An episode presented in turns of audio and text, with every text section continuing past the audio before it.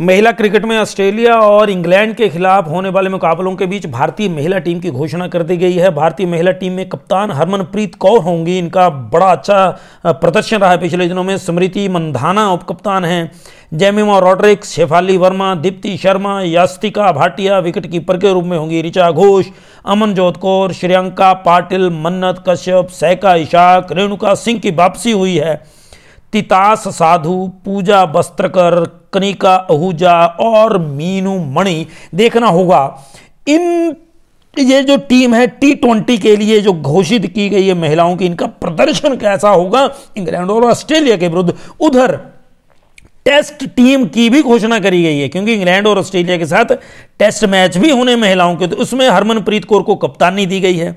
स्मृति मंधाना उपकप्तान हैं, जैमिमा रॉड्रिक्स हैं, शेफाली वर्मा हैं, दीप्ति शर्मा, यास्तिका भाटिया विकेट कीपर हैं, ऋचा घोष विकेट कीपर के रूप में सेकंड विकेट कीपर हैं, स्नेहा राणा, शुभा सतीश, हरलीन द्योल, सैका इशाक, रेणुका सिंह फिर से शामिल हैं, तितास साधु, पूजा वस्त्रकर, मेघना सिंह, राजेश्वरी गायकवाड़।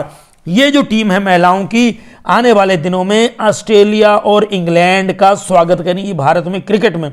अब भारत की महिलाओं को यानी लड़कियों की तरफ बहुत ज़्यादा ध्यान हो रहा है, आईपीएल में भी हो रहा है, तो अब देखना है कि हमारी लड़कियां किस तरह से इन दो दिग्गज टीमों को क्रिकेट में छकाती हैं।